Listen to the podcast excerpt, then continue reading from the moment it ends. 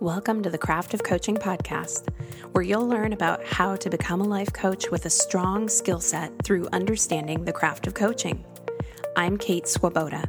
As director of a life coach training and certification program called the Courageous Living Coach Certification, I'm passionate about the craft of coaching and how we evolve our skills and the industry. Learn more about the Courageous Living Coach Certification Program at teamclcc.com. That's T E A M C L C C.com. And here's today's episode.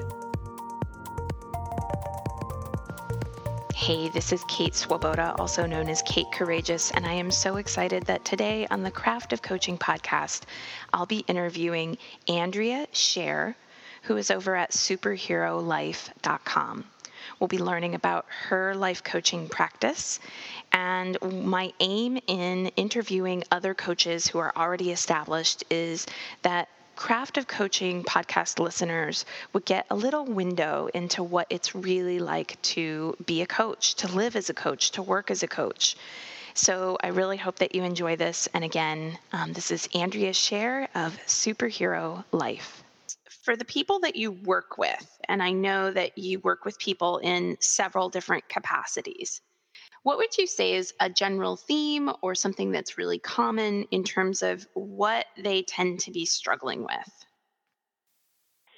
Let's see. So, I mean, they tend to be struggling with what I'm struggling with. Is you know, that's my impression of it, which is often self-compassion is number one.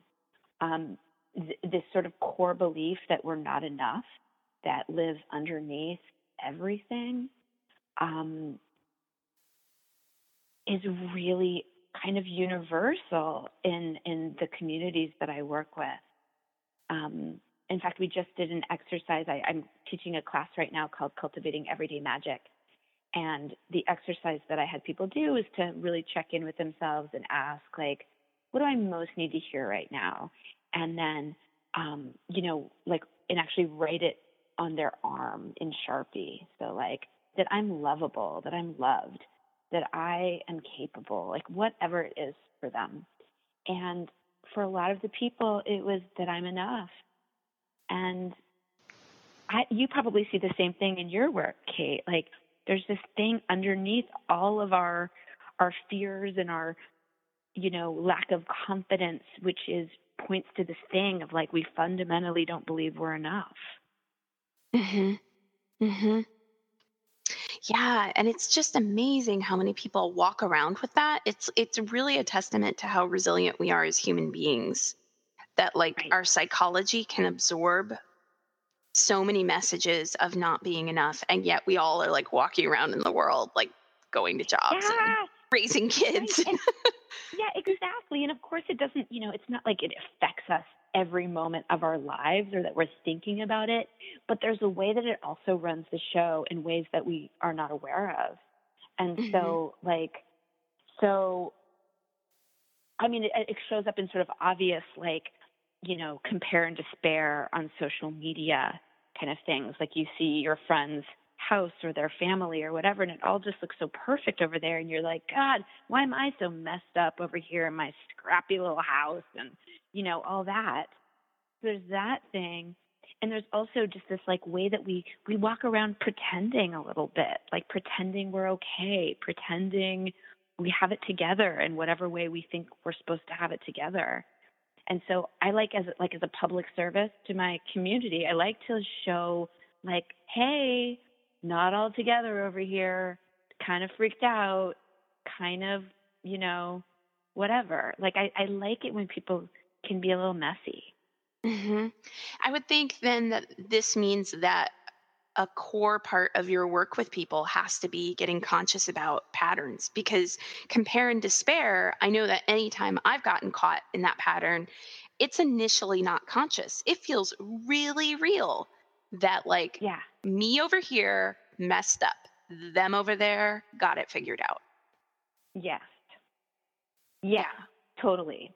Right. It's not like you get over it completely, Mhm, you know. Um so well, well I mentioned self-compassion. I know if that's something that's important in your work too. Um that's really where you have to go, I think, to, to cultivate this kind of um, ground, this ground of compassion and this ground of self love that can hold you even when you're having those thoughts. It's like you actually believe in your own goodness you even more than you can believe you believe those thoughts. Mm-hmm. Mm-hmm. So one way that I've been practicing that, um, so there's just a, like a little bit of a story there. So I was really allergic to self love, like as a con, not even as a concept, as, just like those words made me sort of cringe, like oh self love. It's like it made, made me think of like hugging yourself, doing self hugs. I'm like, oh my god, I don't want to do a self hug. Please don't make me do that. Um, and also inner child work made me feel the same way, which is to say, it made me feel really vulnerable. Mm-hmm.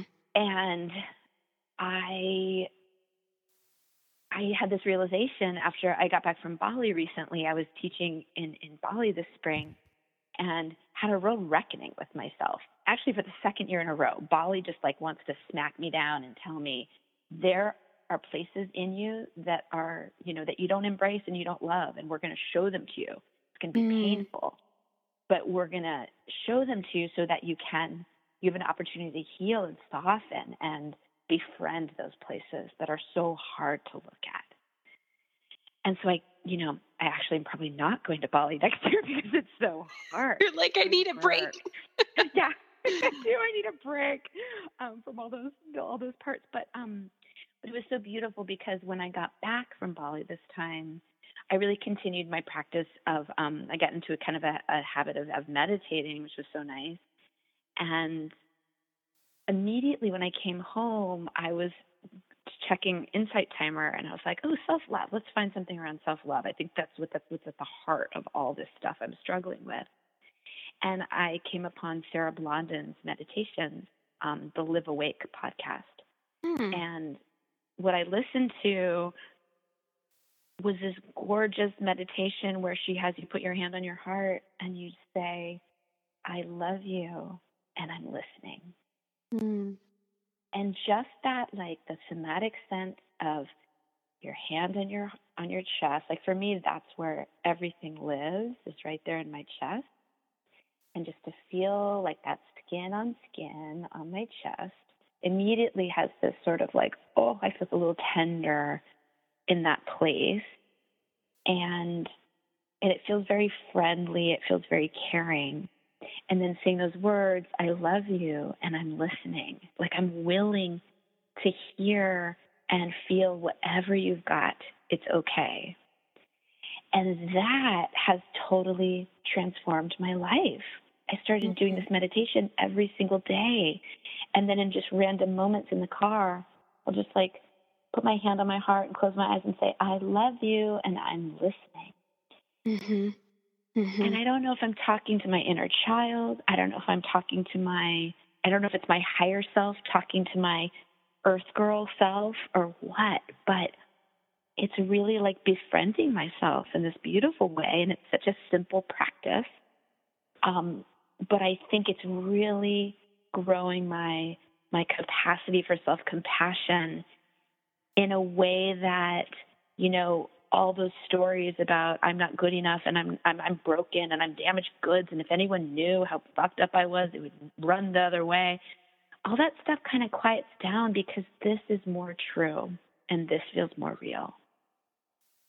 Well, what I love about what you just shared is that I mean, in addition to the fact that this, you know, this is the craft of coaching podcast, so it's all about like other coaches who are listening to this, other people who are interested in coaching listening to this going, how do you actually work with clients? How what's the craft? In addition to the fact that this practice could be given to a client and be enormously beneficial, I, I really hear you speaking to the necessity of us as practitioners doing our own work and how essential that is. Yes. Yeah. Yeah, both in being able to really empathize in a real way with what your clients are going through. And it's like, oh, yeah, I know that place in me very intimately too. So when your client comes to you and is like, wow, I'm really in this like dark shame spiral of these thoughts. Um, if you haven't really gotten intimate with yourself in that particular way, you're not going to totally know what they mean. Maybe intellectually be like, oh, well, don't be so hard on yourself, or that sounds like your inner critic.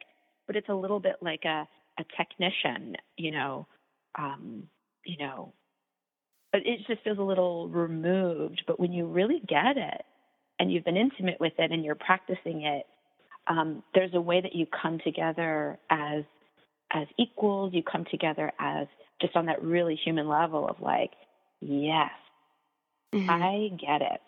I mm-hmm. see this, and this is what's helped me. And I guess that's the kind of teacher and coach I am. Is I'm a storyteller, and I'm a I don't know. I'm a truth teller and a storyteller, and that's how I like to connect with people and heal. You know, be a force of healing. I think there's such importance in in coaching as a craft in not trying to be the guru. And that's not the way all coaches practice. Um, in my own training program, we definitely have the conversation about um, not trying to be the guru for your client and really creating rapport from that place of co-creating the relationship and we're equals in the relationship but for sure i've heard heard coaches who you know they think that the best way to support a client in that moment of feeling like you're not enough is to like i don't know like bring up the evidence for why the client must be enough or you know to contradict that and i think it's it's mm-hmm. a, a tender thing uh, and it requires our own vulnerability to be willing to actually right. meet the client in the emotional space where they are instead of trying to be like i'm just about the light i'm the high vision no no no to the right. dark parts yeah yeah, which is a kind of spiritual bypass, right? I think it is. I mean, we're a little rogue, yeah, maybe, but yeah. I think it totally is. Yeah. Yeah. When I, yeah, and I, well, and also I just want to add too that in the coaching, you know, container scenario, maybe you're not telling them this long story that I just told you, but you're saying, you know, do I have permission to lead you through a little exercise right now? I want mm-hmm. you to get mm-hmm. really quiet. I want you to put your hand on your heart. I want you to say these words to yourself and then tell me what shows up. What are you hearing? And really be with them in that practice. That can be very tender. And so it's not like you have to talk, talk, talk about yourself because I know that's sort of that's like a well in therapy you know you're supposed to be kind of um, invisible in a certain way, right? Uh, the therapist is supposed to be yeah. kind of invisible in some yeah. yeah. in some disciplines for sure. Right, and then in coaching, it's um, you know it's a little it, it, it's different, but I, I remember in my coaching training. Um, for the first sort of year, you you were not really supposed to do anything but ask questions and listen and reflect and you know lots of lots of useful things, but you weren't supposed to give advice or really insert yourself into the into the mix. Um, so I just want to offer that too. If it doesn't feel right to be sharing your own stories, just being able to really understand the experience of your clients is so valuable. And what's awesome is we're all human and we've all had hard experiences and we get to use that. We get to use whatever suffering we've had in our lives to the benefit of the people we're working with. Absolutely. Oh, it's like, it's just, it's so true. And I mean, I'm, you know, in the psychotherapeutic realm, I'm a huge fan of Carl Rogers. I've read any number of his essays and, and, you know, he was, he came from a person centered perspective and he was all about um, you know how do i like be a human with another human like he really wanted to mm. eradicate the freudian model that was heavily practiced in the 1960s when he became a therapist which was about you know the the therapist is kind of like the there was a hierarchy i think to the yeah. way that that practice was happening and I, I think it's so important i'm with you i'm like i i I want to work with my coach and really know that um, they don't just have like five tips for how to counteract despair, but they've actually like been in despair before. They've touched right. Yeah. Right. And are actually willing to be with you in real time if that's what the moment calls for. Mm-hmm. You know, Mm-hmm.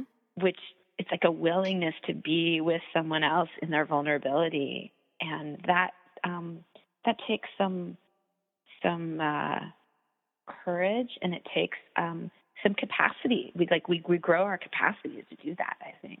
Mm-hmm. Totally. Yeah.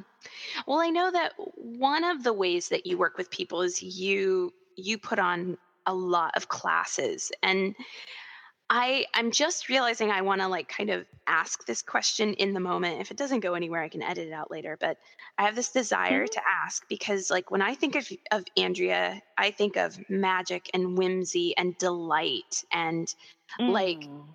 throwing the shackles off of creativity. I think of big permission slips. And I'm Mm. just so curious like, of all the exercises or practices that you've ever given to classes in your group coaching experiences, do you personally have a favorite?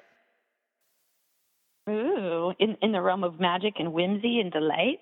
Well, we don't have to even stay in that particular realm. That's just what I think of when I think of Mm. you, but maybe there's another one that you're like, actually, Kate, here's my exercise for despair and darkness.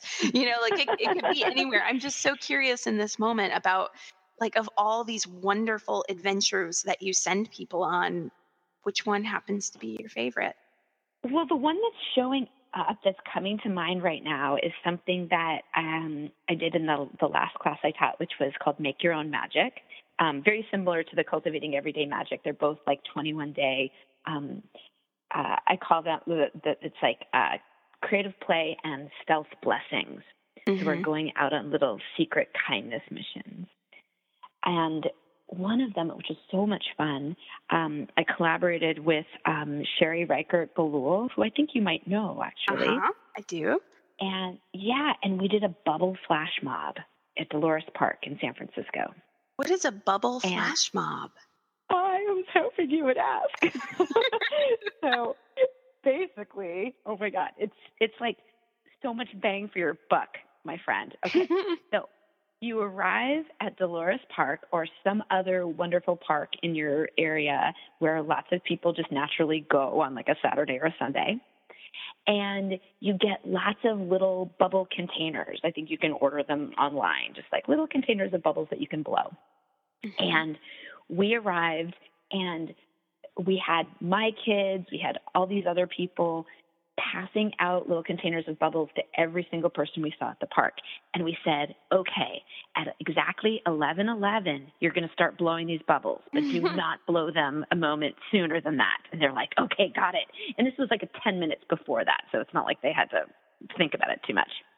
And so at exactly 11:11, this entire park in the middle of the mission in San Francisco just erupted in bubbles and it was so beautiful and you know i think it was really special for me um in a lot of ways but one of the ways is that my son who's almost 11 um ben is like you know i'm already in that realm of like okay mom is super uncool and i don't even know what she does for her work but it's probably really stupid or you know like that. They're not stupid but you know.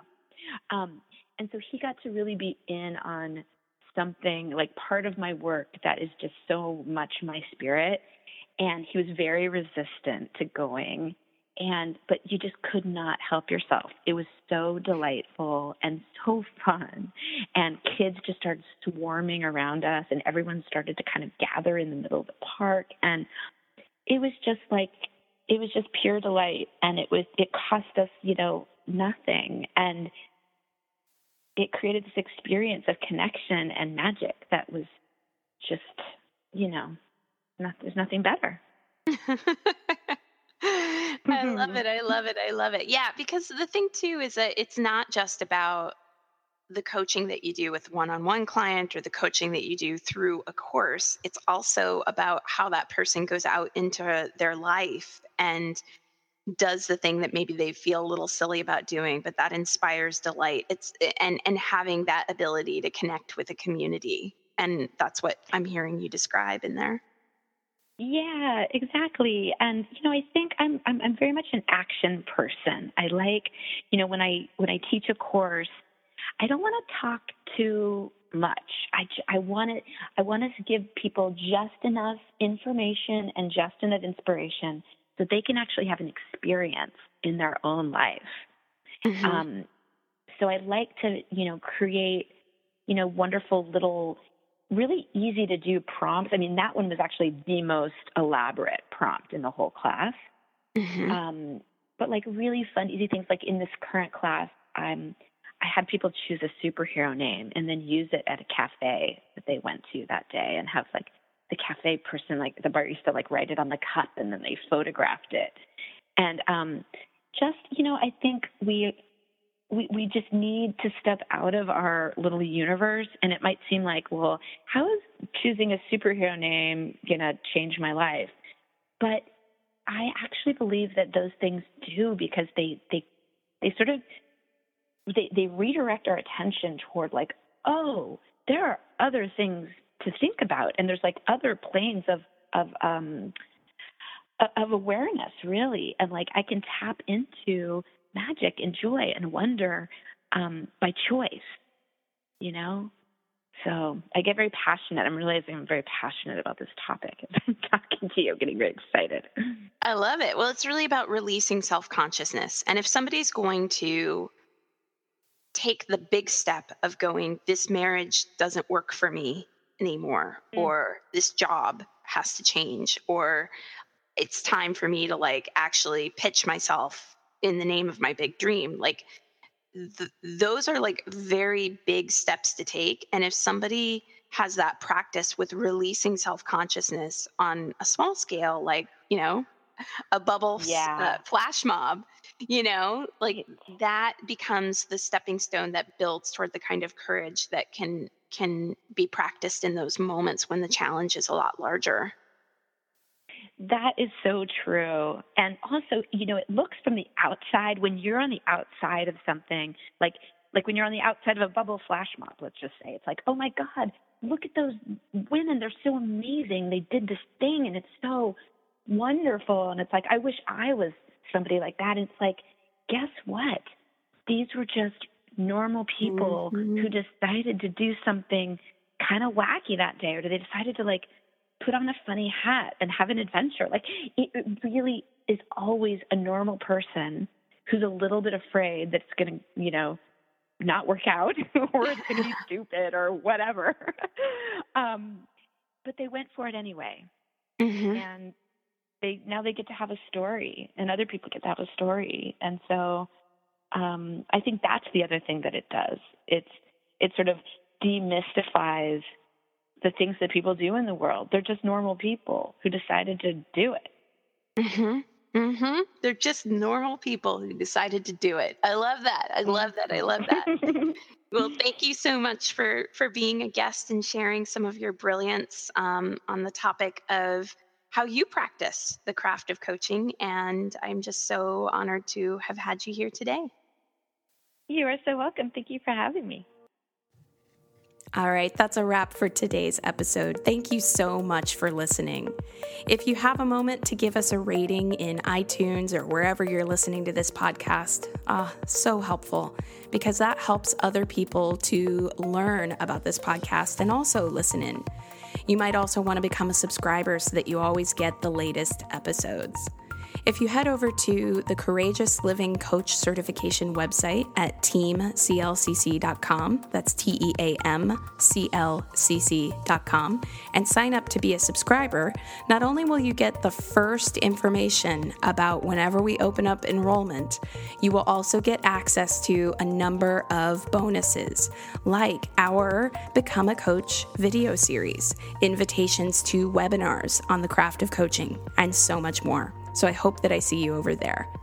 Once again, thanks so much for listening, and I hope that you have a wonderful rest of your day.